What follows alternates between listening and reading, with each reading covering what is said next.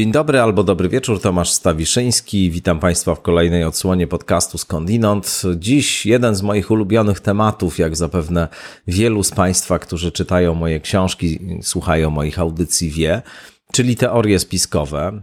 Teoriami spiskowymi interesuję się i zajmuję się już od o, długiego czasu. Po raz pierwszy jeszcze gdzieś w latach 90. jako nastolatek trafiłem na książki Martina Gardnera. To był matematyk, a zarazem zasłużony popularyzator nauki yy, i człowiek, który przez lata pisał teksty, felietony do magazynu Skeptical Inquirer. To jest magazyn y, wydawany mm, w Stanach Zjednoczonych przez Committee for Skeptical Inquiry, przez taką organizację, która się właśnie zajmuje demaskowaniem różnych pseudonaukowych, często pseudomedycznych również y, teorii, koncepcji. Mm, ruch sceptyków jest prężnym ruchem, intensywnie się wciąż rozwijającym, obecnym na arenie intelektualnej światowej chyba taką najbardziej pożyteczną i, e, i e, no, dzisiaj bardzo potrzebną formą działania e, sceptyków jest na przykład e, portal Science Based Medicine. Bardzo serdecznie Państwu tę stronę polecam. Jeśli Państwo chcą znaleźć aktualne e, informacje oparte na nauce, oparte na dowodach dotyczące różnych kwestii medycznych, także na przykład pandemii koronawirusa, ja przez właściwie cały okres trwania pandemii czytałem intensywnie Science-Based Medicine, no to odsyłam zdecydowanie na tę stronę i, i także jeśli mają Państwo jakieś e, wątpliwości dotyczące tego, czy e, jakaś forma leczenia czy terapii, którą wybraliście, jest e, aby na pewno mm, rzetelna, aby na pewno wartościowa, no to warto skorzystać z wyszukiwarki. Ta strona już od wielu lat istnieje i oni naprawdę mnóstwo ciekawych rzeczy tam publikują.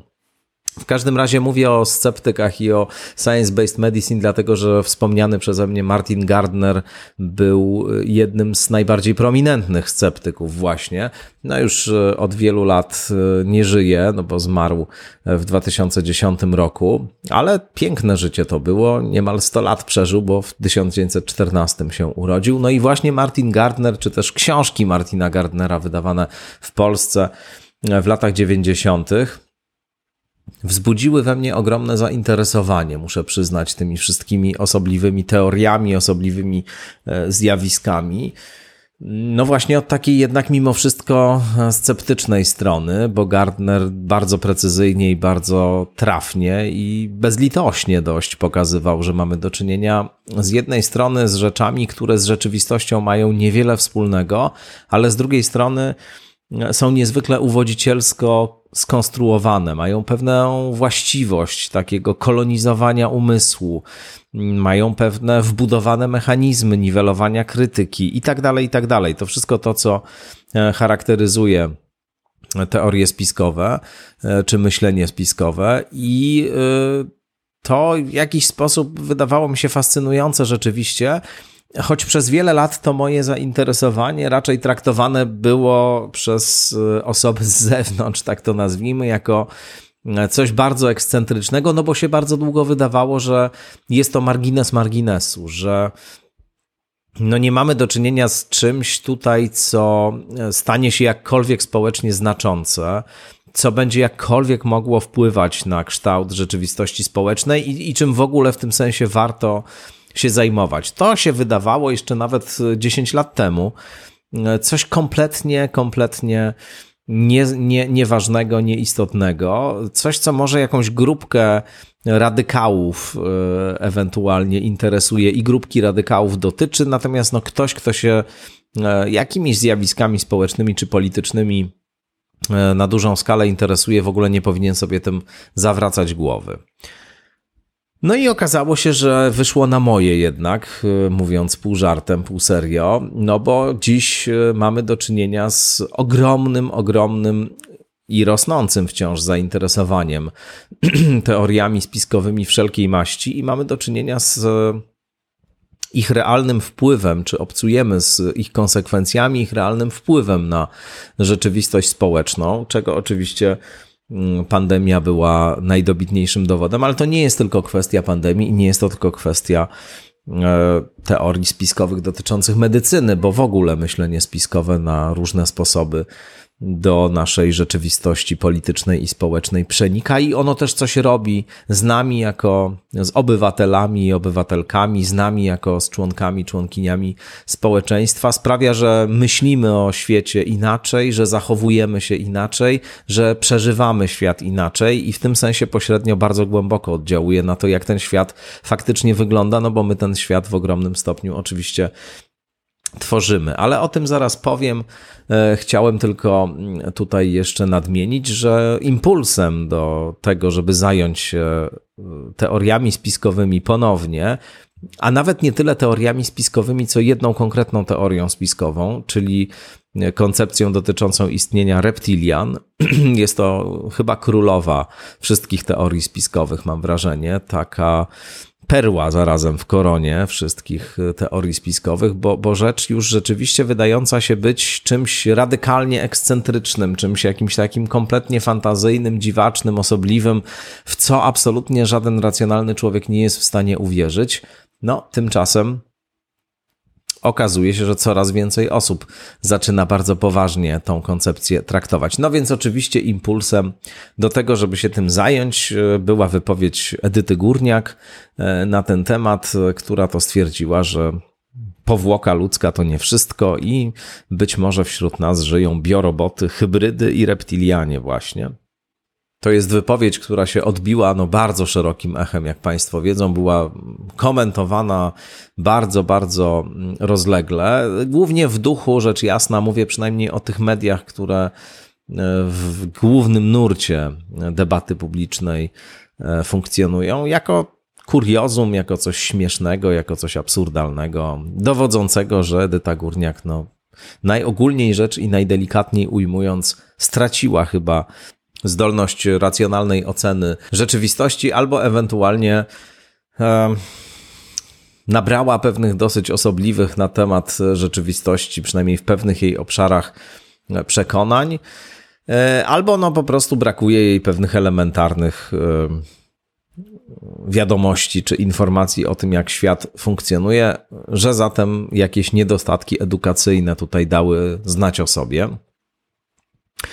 Ja od razu chciałem Państwa też odesłać do y, felietonu mojego w nadchodzącym numerze Tygodnika Powszechnego. Y, w środę 6 lipca będą Państwo mogli kupić tygodnik powszechny, nowy numer w kioskach i tam będzie mój tekst również poświęcony e, wypowiedziom Edyty Górniak, tam pewną kontrowersyjną, e, spiskową tezę dotyczącą tła tej wypowiedzi stawiam. No, tu nie będę Państwu spoilował rzecz jasna, co tam mam do powiedzenia. Polecam po prostu w środę zakup tygodnika powszechnego. No ale tak, to rzeczywiście, co tutaj chciałbym e, powiedzieć, tych kilka słów o wzięło się właśnie z tej wypowiedzi Edyty Górniak, e, szeroko, szeroko, jak powiedziałem, komentowanej. Jeszcze małe ogłoszenie parafialne. E, zapraszam wszystkich Państwa, którzy słuchają tej audycji, tego podcastu w niedzielę, od razu jak się pojawiła, w niedzielę 3 lipca przed południem, żebyście Państwo przyszli do klubu komediowego przy ulicy Nowowiejskiej 1 w Warszawie, przy Placu Zbawiciela. Tam o godzinie 12 w samo południe będzie spektakl improwizowany dla dzieci i dorosłych wokół misji Sowy, czyli mojej najnowszej książki opowiadającej o pewnej bardzo mądrej sowie i rodzeństwie, które gubi się w galerii handlowej Tosi i Franku. Te spektakle w klubie komediowym są naprawdę wspaniałe i jest mnóstwo zawsze zabawy e, i te improwizacje, które wspaniali członkowie i członkinie klubu komediowego e, odgrywają są no, niesamowite, więc myślę, że będzie naprawdę super i, i bardzo by mi było miło po prostu się z Państwem tam spotkać. To będzie taka formuła, że e, do fragmentów odczytywanych przeze mnie i nie tylko przeze mnie misji Sowy aktorzy i aktorki właśnie będą improwizowali. Także i małych, i dużych zapraszam dzisiaj do klubu komediowego w Warszawie o 12. No a mm, drugie ogłoszenie parafialne jest takie, że już jest w przedsprzedaży moja nowa książka y, Reguły na czas chaosu. Książka się ukaże do, o, dopiero 12 października 2022 roku, no ale już wydawnictwo Znak postanowiło umieścić ją w zapowiedziach w sklepie internetowym z możliwością zamówienia Także zachęcam oczywiście do tego. Więcej o tej książce jeszcze rzecz jasna tutaj powiem, jak już będzie można więcej szczegółów ujawnić. No dobrze, to co, gotowi jesteście Państwo na to, żeby trochę o jaszczurach przybyłych z kosmosu teraz porozmawiać? Skoro tak, to zapnijcie pasy i za moment zagłębimy się w największy sekret skrywany przed ludzkością od wielu, wielu, wielu lat.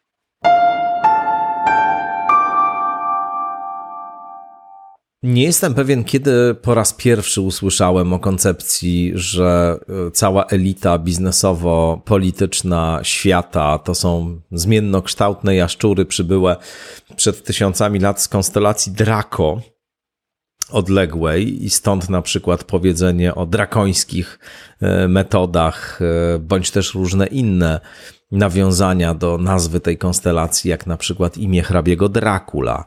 To wszystko nie są przypadki, jak Państwo wiedzą. No więc, nie pamiętam kiedy po raz pierwszy usłyszałem o tym, że światem rządzą te właśnie zmiennokształtne jaszczury, ale to jakoś musiało być chyba mm, w okolicach 2000, nie wiem, 6-7 roku, tak mi się coś wydaje.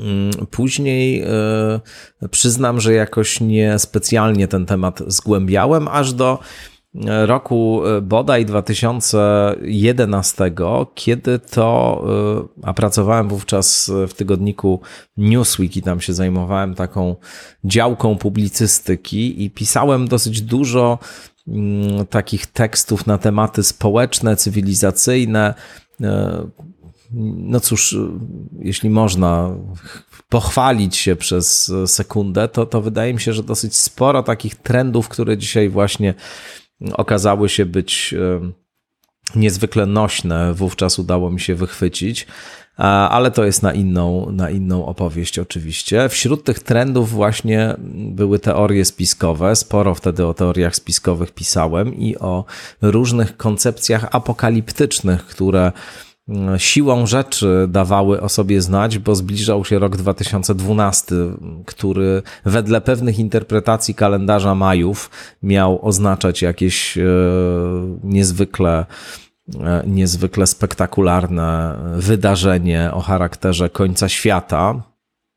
Pamiętam taką postać, wówczas niezwykle popularną. Polecam Państwu e, znaleźć nagrania z tym człowiekiem na YouTubie. On jakoś zupełnie zniknął. Zdaje się, że pogrążył się w długach i infamii, o, o, o co, o, czy, czy czemu, czemu trudno się dziwić. E, był, zdaje się, ścigany przez jakichś wierzycieli. No, tragiczna postać, a zarazem niezwykle interesująca.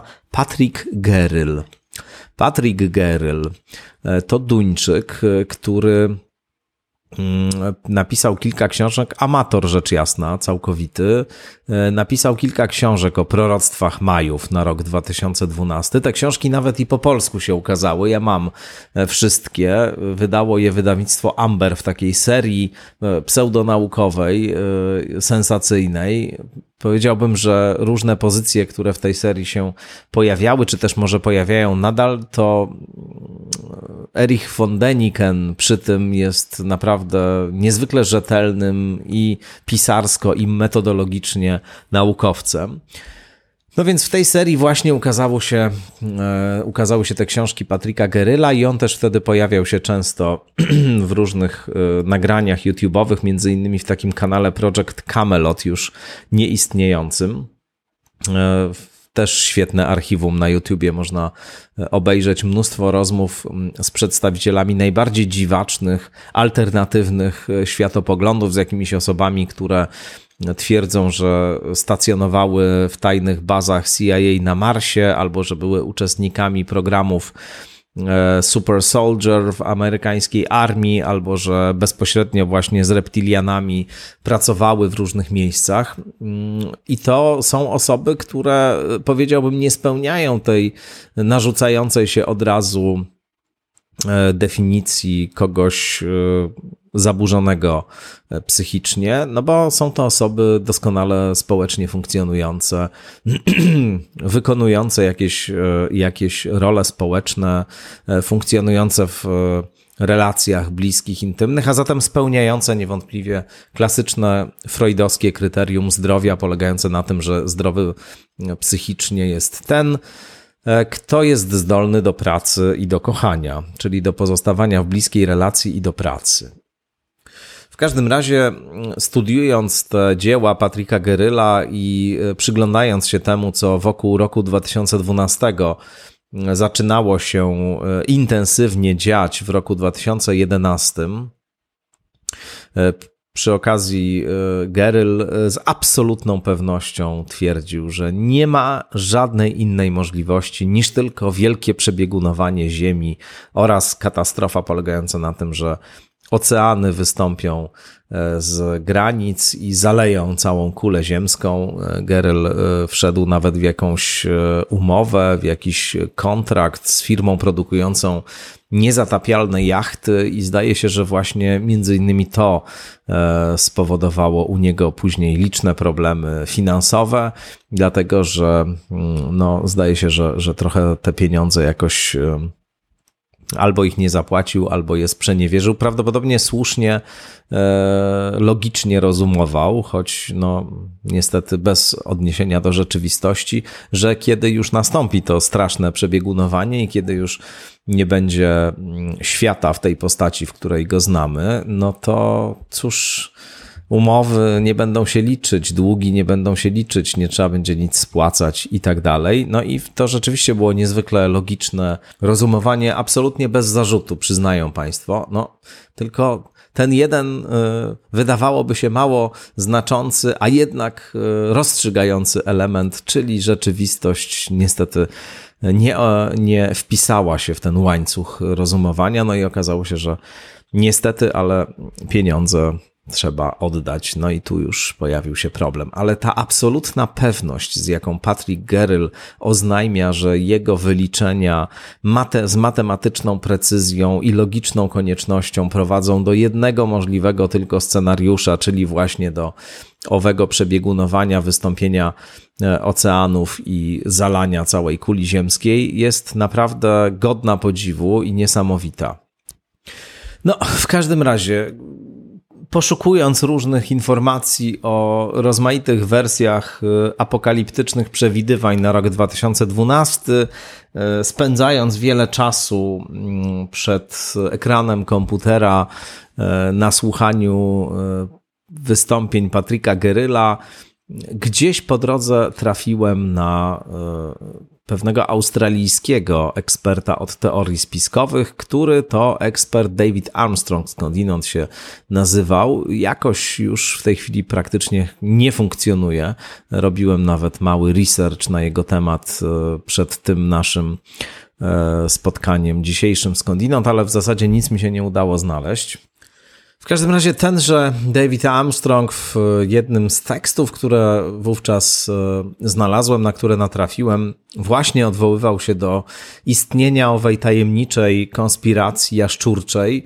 Powiadał, że reptilianie już od pewnego czasu, bo to dokładnie tego ten tekst e, dotyczył, reptilianie od pewnego czasu opuszczają Ziemię odlatują, e, są na to niewątpliwe dowody wracają do konstelacji Draco, co miało być wedle autora no, mocną przesłanką na rzecz tego, że faktycznie w 2012 roku, w szczególności w grudniu 2012 roku, Ziemia po prostu zostanie zniszczona. Ten y, rozdział w historii kosmosu się kończy, y, także w historii reptilian.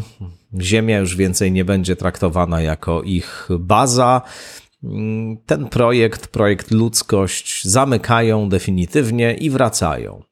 E, bardzo mnie to zainteresowało i zaintrygowało, przyznam szczerze, a już wtedy pracowałem nad tekstem właśnie 2012 rokowi poświęconym i różnym teoriom dotyczącym tego, co się wówczas stanie, więc e, niewiele myśląc napisałem do Davida Armstronga maila e, z prośbą o to, żeby się spotkać na Skype'ie i o tym porozmawiać. Muszę powiedzieć, że hasło Newsweek w owym czasie bardzo dobrze działało w Stanach Zjednoczonych. No, był rok 2011, jak e, podkreślam. Jak się tylko mm, pisało, że się pracuje w Newsweeku, nieważne, że w polskim, to e, od razu wszyscy chcieli rozmawiać, to otwierało wiele drzwi, no a już w szczególności takie postacie jak David Armstrong, bo byli to ludzie, którzy z mediami głównonurtowymi co tu dużo kryć, e, żadnego kontaktu raczej nie mieli. Nikt się do nich nie zgłaszał nigdy z tych dużych e, tytułów i nie prosił ich o rozmowę. No i tutaj nagle właśnie taka okazja się trafiła, więc David Armstrong momentalnie odpisał no i spotkaliśmy się na Skype'ie i on bardzo długo opowiadał mi o tym e, właśnie, cóż to za koncepcja i o tym, że świat w ogóle nie wygląda tak, jak mi się wydaje, że świat jest zupełnie inny, że ci ludzie, o których ja sądzę, że są ludźmi, właśnie ludźmi nie są, są, są dziwnymi istotami, e, nie z tego wymiaru, e, które zdolne są e, przyjmować ludzką postać, które jawią się naszym zmysłom jako ludzie. E, a tak naprawdę są istotami o kompletnie innej proweniencji, z człowiekiem, z gatunkiem Homo sapiens, nie mającymi bodaj nic wspólnego.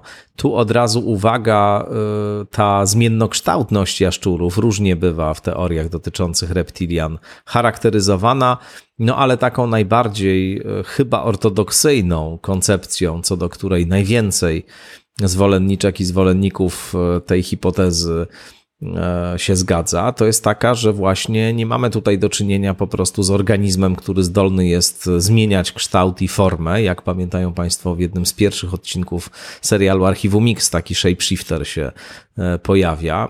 Tylko mamy do czynienia z e, specyficzną grą zmysłów związaną z tym, że mm, istnieje bardzo wiele wymiarów rzeczywistości i to, co E, nam są w stanie nasze zmysły wyświetlić, dotyczy tych e, trzech wymiarów, w których my funkcjonujemy, natomiast są jeszcze inne i właśnie w owych innych wymiarach ta istota, z którą e, obcujemy za pomocą naszych zmysłów, E, która jawi nam się jako człowiek. Otóż e, w innych wymiarach ta istota człowiekiem nie jest, tylko jest właśnie e, gadzią, istnością, jest jakąś, jakimś bytem odległym gatunkowo od Homo sapiens w sposób nieskończony drapieżnym, pozbawionym wszelkich zahamowań, żerującym na rasie ludzkiej od niepamiętnych czasów.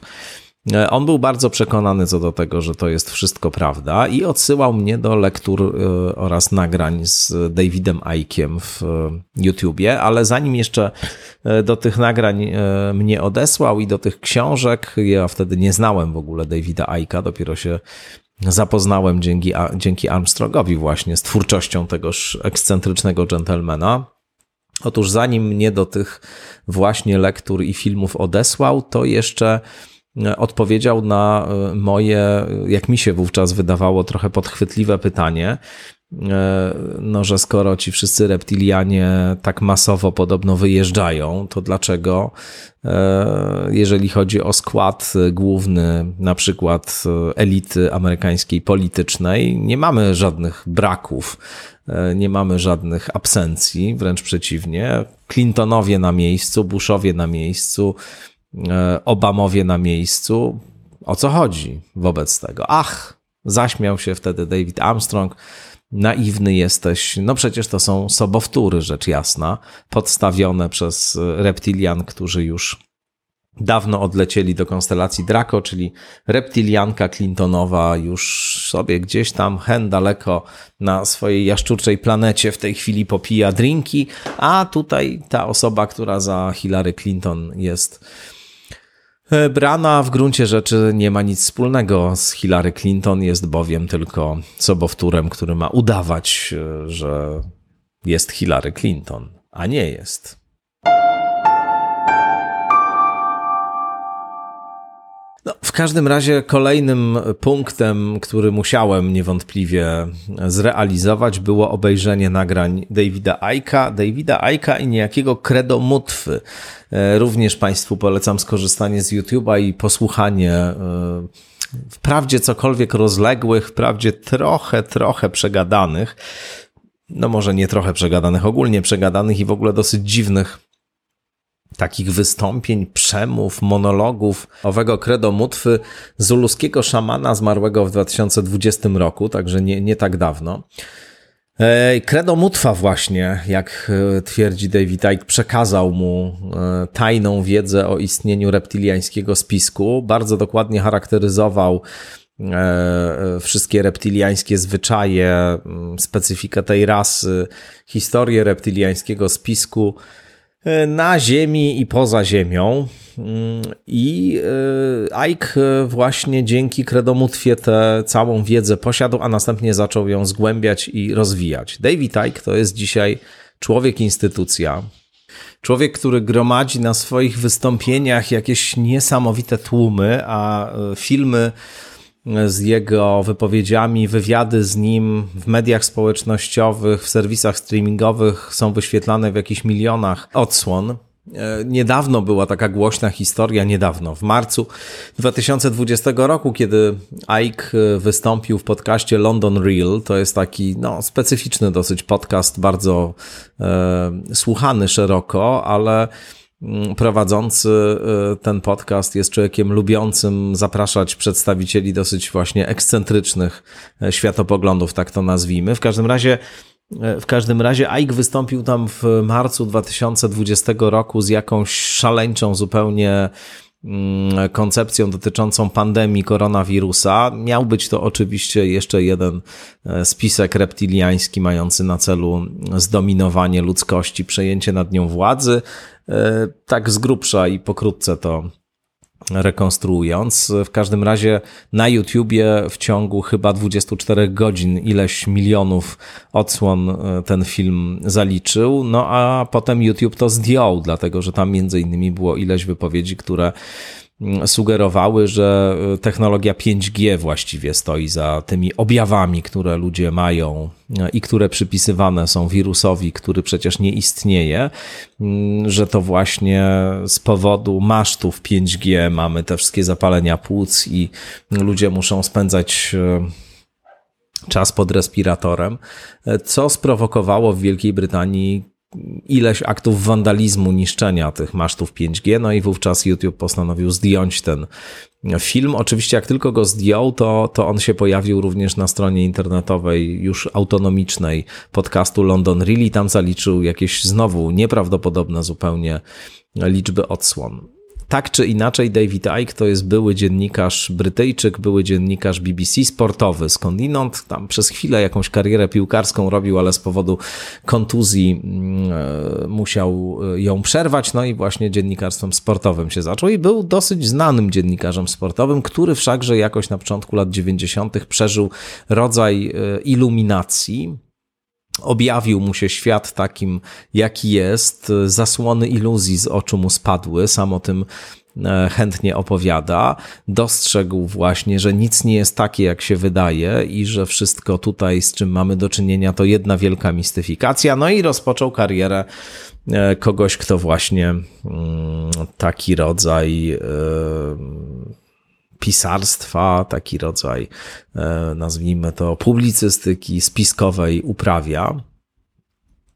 Sprzedaje rzeczywiście potężne ilości książek. E, te książki są e, chaotyczną logoreą, mam wrażenie. Przynajmniej ja, jak je czytam, to, to mam zawsze kłopot z tym, żeby nadążyć za tym lejącym się strumieniem różnych chaotycznie poukładanych informacji w, których to, w którym to strumieniu wszystko dosłownie łączy się ze wszystkim. E, natomiast e, rzeczywiście jest to ciekawe i jest to warte uwagi, dlatego że mm, Ike zbiera niczym magnes wszystkie najdziwaczniejsze koncepcje i takie wielkie kompilacje z nich robi.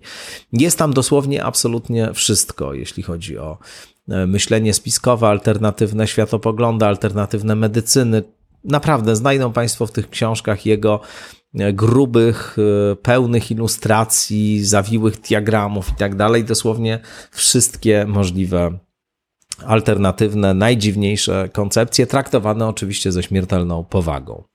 No i w książce Największy Sekret, która jest chyba takim najbardziej znanym bestsellerem Aika, Ike tę całą koncepcję dotyczącą istnienia konspiracji reptiliańskiej rozwija. Pokazuje te wszystkie rody bankowe, polityczne, które e, od lat, e, tysięcy lat sprawują kontrolę nad ludzkością, e, demaskuje ich plany, opisuje ze szczegółami różne sytuacje z historii, w których e, reptilianie odgrywali ważne role. Właściwie przepisuje całą historię ludzkości w duchu reptiliańskim, właśnie z reptilian czyniąc zasadniczy podmiot owej historii i pokazując, że dzieje nasze wyglądają zupełnie inaczej, aniżeli to się w podręcznikach prezentuje w podręcznikach i w różnych oficjalnych, historycznych narracjach. Niewątpliwie mm, książka jest e, e, specyficzna i, i na swój sposób fascynująca. E, przez długi czas ta książka znowu funkcjonowała jednak mimo wszystko w jakimś takim drugim, trzecim obiegu, a sama ta teoria też wydawała się być czymś absolutnie marginalnym. Tymczasem jednak świat się zmienia, technologie informacyjne się rozwijają, no i po pewnym czasie, kiedy internet zaczął spełniać rolę takiego głównego pasma e, wymiany informacji, mm, i jeszcze kilka innych rzeczy się wydarzyło, ta teoria e, w zasadzie przeszła do głównego nurtu, czego wypowiedź Edyty Górniak e, jest najlepszym przykładem i czego najlepszym przykładem jest cały szereg tekstów, filmów, rozmów e, na kanałach polskich i zagranicznych na YouTubie, e, na stronach polskich i zagranicznych w internecie, w których na różne sposoby te koncepcje bierze się na poważnie i w której rozważa się różne wydarzenia w paradygmacie reptiliańskim, jeśli można tak powiedzieć. Naprawdę mam wrażenie, że w porównaniu z tym, co było w 2012 roku czy 2011, kiedy zaczynałem się dopiero tym tematem interesować, a co jest teraz? Jak też wzrosła społeczna świadomość dotycząca tego, kim są reptilianie? Dziś właściwie wszyscy już o tym e, jakoś słyszeli. E, jak się rzuca hasło reptilianie, to każdy wie o co chodzi. Natomiast wówczas, e, te 10 lat temu mniej więcej, to była zupełna egzotyka. Także e, mam wrażenie, że nie doceniamy istotności e, i wagi tejże koncepcji, że nie zdajemy sobie do końca sprawy z tego, jakie ona ma realne e, pole zasięgu i że, no cóż, Jesteśmy wobec tego w związku z tym zupełnie bezbronni. Dlatego właśnie chodzi o to, żeby starać się trochę zrozumieć, co właściwie stoi za popularnością tego przekonania, jak to jest możliwe, że ludzie są w stanie coś takiego brać na poważnie, jak to jest możliwe, że są w stanie po prostu wierzyć w reptilian.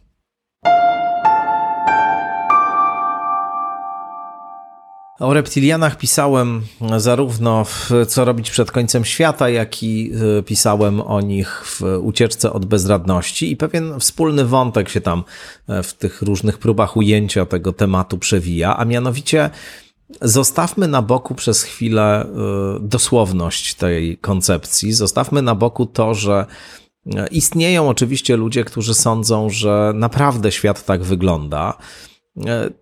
To nie jest wcale zresztą takie bardzo dziwne, że oni w to wierzą. Ja bym bronił, e, powiedziałbym, e, nie tyle tego wyboru, nie tyle mm, takiego przekonania, że jaszczury zmiennokształtne rządzą światem, ile broniłbym wielkiej elastyczności ludzkiego umysłu i niezwykłej różnorodności przekonań co do natury świata, które są w grze.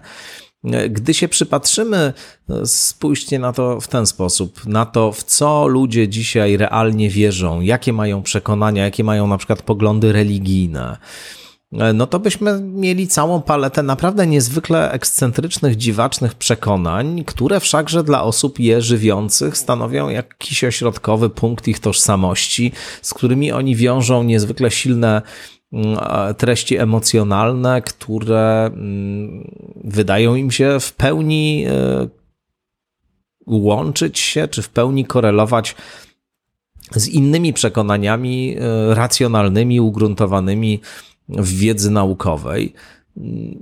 Tak, ludzie mają rzeczywiście bardzo osobliwe, bardzo dziwaczne przekonania dotyczące świata i uchodzi to za zupełnie normalne, jest to pewnym elementem społecznej konwencji, e, jest to w pełni aprobowane. Natomiast istnieją też i takie mm, przekonania, które niewiele w gruncie rzeczy się różnią od tych właśnie ekscentrycznych, ale społecznie aprobowanych. Są równie ekscentryczne, równie irracjonalne i równie nieugruntowane w wiedzy naukowej no ale których wyznawanie postrzegane jest jako jakaś straszna ekstrawagancja, i tutaj teoria reptiliańska niewątpliwie się do tego zalicza. Mm, ja nie widzę szczególnej różnicy pomiędzy e, historią o reptilianach, a na przykład treścią jakichś e, przekonań religijnych.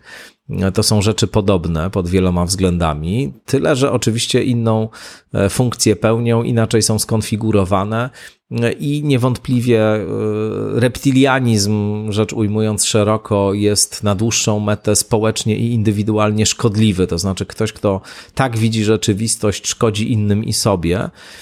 Natomiast ktoś, kto wyznaje jakiś rodzaj przekonań religijnych już jakoś społecznie zakorzenionych i usankcjonowanych, niekoniecznie.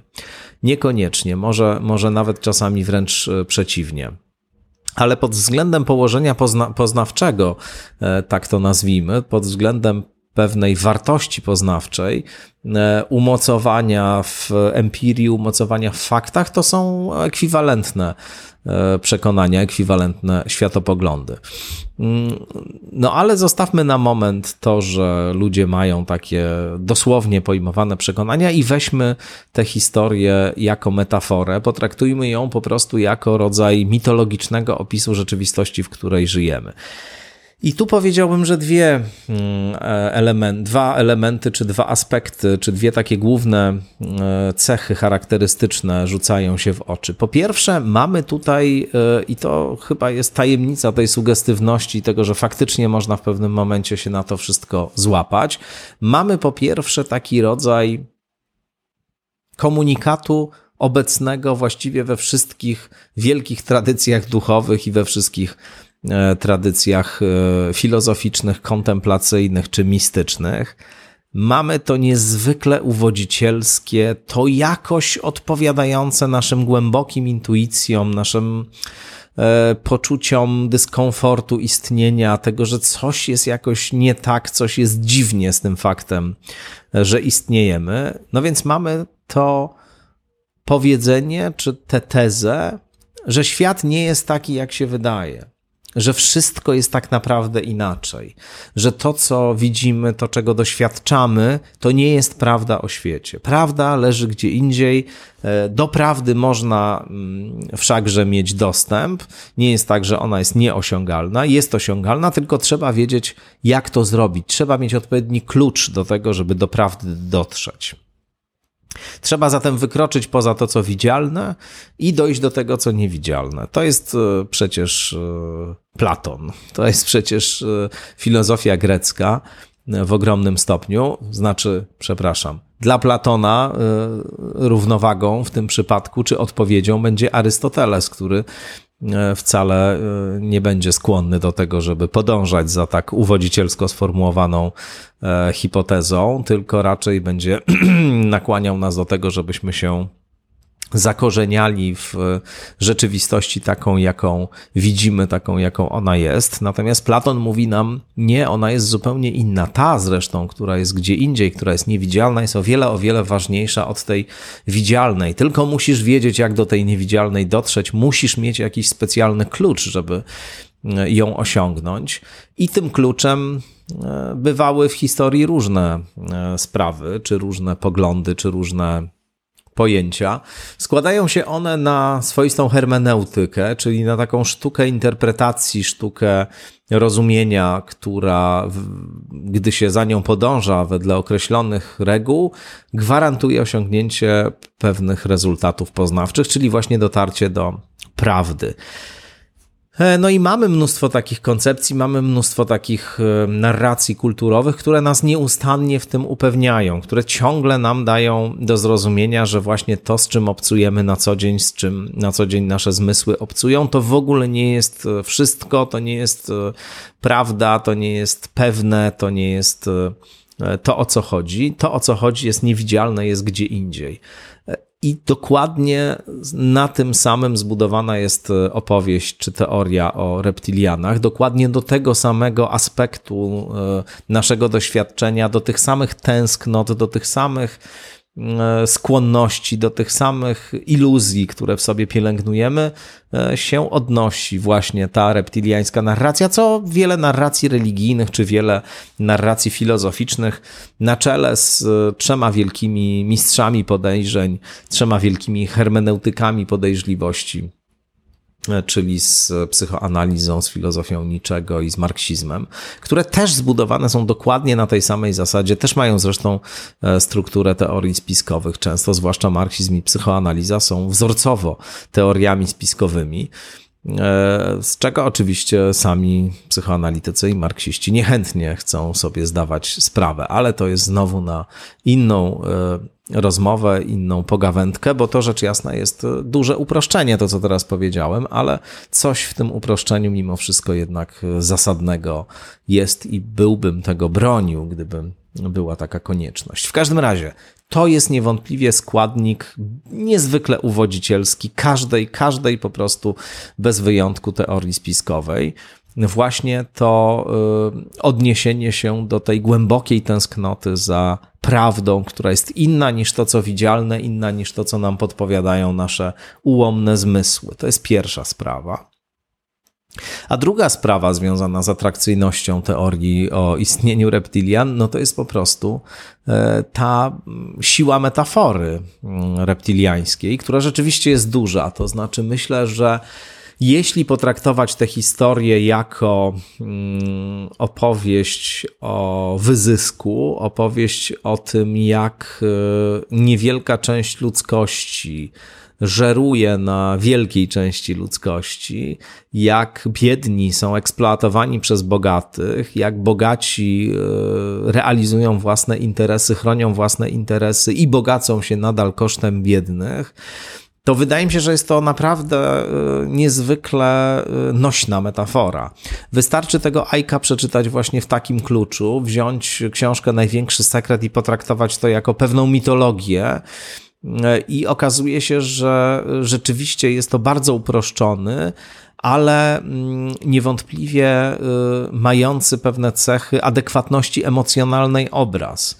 Mówiąc o cechach adekwatności emocjonalnej, mam na myśli to, że to wyraża po prostu pewne często przesadne, często, nie wiem, merytorycznie nie do końca e, nie do końca akuratne e, emocje, emocje zbiorowe, ludzi, którzy funkcjonują w świecie, o którym e, głęboko są przekonani, że jest niesprawiedliwy, że premiuje silnych, premiuje drapieżnych, premiuje tych, którzy są egoistami, którzy są narcyzami, którzy którzy prą do przodu za wszelką cenę i realizują swoje zamierzenia, nie oglądając się na nikogo innego. No, to jest przecież Mm, można powiedzieć, e, taka, e, taki mit założycielski kapitalizmu, a już na pewno współczesnego kapitalizmu, który, bo, bo kapitalizmu w ogóle to, to może by było rzeczywiście zbyt duże e, uproszczenie, bo, bo nie takie idee stały u podstaw kapitalizmu, kiedy poczytamy Adama Smitha, to naprawdę nie ma to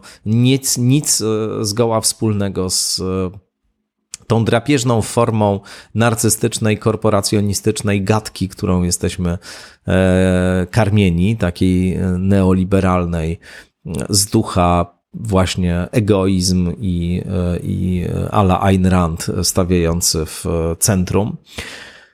E, no ale e, cóż, no e, rzeczywiście to jest niewątpliwie taka opowieść, ta reptiliańska, która pięknie to odzwierciedla. Tę właśnie egoistyczno-indywidualistyczną, kapitalistyczną opowieść o drapieżnikach, o świecie jako darwinowskiej dżungli, która która rządzi się prawami doboru naturalnego i w której najsprawniejsi, najsilniejsi wygrywają, a inni muszą objeść się smakiem i w której nie ma wspólnoty, tylko jest zbiór jednostek, ewentualnie jakieś niewielkie podgrupy e, jednostek realizujących wspólnie swoje interesy kosztem całej reszty. No, jeśli popatrzymy na to w ten sposób, to e, oczywiście ta teoria reptiliańska okazuje się być niezwykle, niezwykle nośnym, metaforycznym opisem współczesnej rzeczywistości.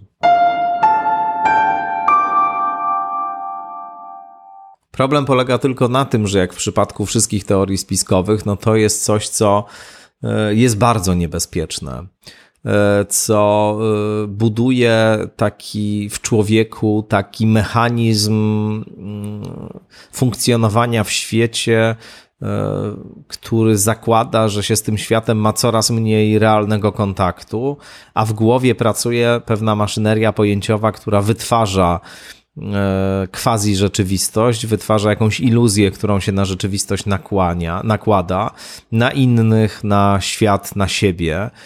E, wywołuje to e, ostatecznie daleko idącą alienację, mam wrażenie taką atomizację jeszcze większą, aniżeli ta, która tutaj jest wskazywana jako, jako coś negatywnego, bo tu przecież wiele się mówi o tym, że ten aktualny stan społeczeństw jest e, opłakany i że chciałoby się żyć w lepszym świecie. Tymczasem e, to jest coś takiego, co ludzi od siebie oddala, co uniemożliwia e, w zasadzie jakąkolwiek wspólnotę, co buduje mm, relacje oparte na braku zaufania i wrogości wzajemnej, co wprowadza nieustanną, permanentną podejrzliwość, co każe negować. Często już potem to pracuje samo. To jest tak, że człowiek nie chciałby nawet nic negować, a jednak pewien głos wewnętrzny podpowiada mu: słuchaj, a może to wcale nie jest takie, jak się wydaje. Może ten twój przyjaciel, albo twoja żona, albo twój mąż, oni nie są wcale tacy, jak się wydają. To, co mówią, to, co robią, ich widoczne na pierwszy rzut oka intencje, ich e, e, ich sposób funkcjonowania wyraża e, tak naprawdę coś zupełnie innego, aniżeli to, co tam pod spodem naprawdę jest. To jest niszczące, to jest rozbijające każdą wspólnotę, jak powiadam, od takiej dwuosobowej po wielomilionową, ale dlaczego tak się dzieje? Dlaczego to e, działa właśnie w taki destrukcyjny sposób? Kilka elementów już wymieniłem, ale jest jeden podstawowy, i ten jeden podstawowy polega na tym, że tracimy w ten sposób dostęp do wspólnego świata po prostu, dlatego że tutaj nie ma żadnych kryteriów budowania takiego adekwatnego, obiektywnego opisu rzeczywistości, no bo te kryteria są tak płynne, tak elastyczne, tak uwodzicielskie, że przy ich pomocy można sobie wszystko dosłownie wymyślić i, i one uniemożliwiają skonstruowanie jakiegokolwiek e, intersubiektywnie komunikowalnego i obiektywnie weryfikowalnego opisu. E, i dlatego e, wpędzają nas w potworną samotność i dlatego czynią nas e, osobami całkowicie odłączonymi od, od reszty. No i prowadzą ostatecznie do destrukcji. Jestem co do tego przekonany. Już abstrahując od tego, że to wszystko są po prostu straszne bzdury, no chyba, że właśnie przeczytamy to jako metaforę. Ale cóż, nie wiem, e, na ile taki opis, który tutaj dałem, e, przyda się osobom, które już złapały się na ten haczyk, które już połknęły przynętę i są w środku i rzeczywiście uważają, że światem rządzą naprawdę zmiennokształtne jaszczury. Ale mam nadzieję, że przynajmniej e, kilka osób zdoła się uchronić przed połknięciem przynęty po wysłuchaniu takiego takiej interpretacji tego zjawiska, a może po przeczytaniu także e, książek, w których coś na ten temat pisałem, czy tekstów. E, w każdym razie, cóż, e, odsyłam jeszcze do lektury najnowszego tygodnika powszechnego, który się ukaże 6 lipca, tam mój felieton o reptilianach. No i życzę Państwu, żebyście się na reptiliańskie przynęty nie łapali. W sensie dosłownym i metaforycznym, rzecz jasna. Wszystkiego dobrego. Do usłyszenia w kolejnej odsłonie podcastu Skądinąd.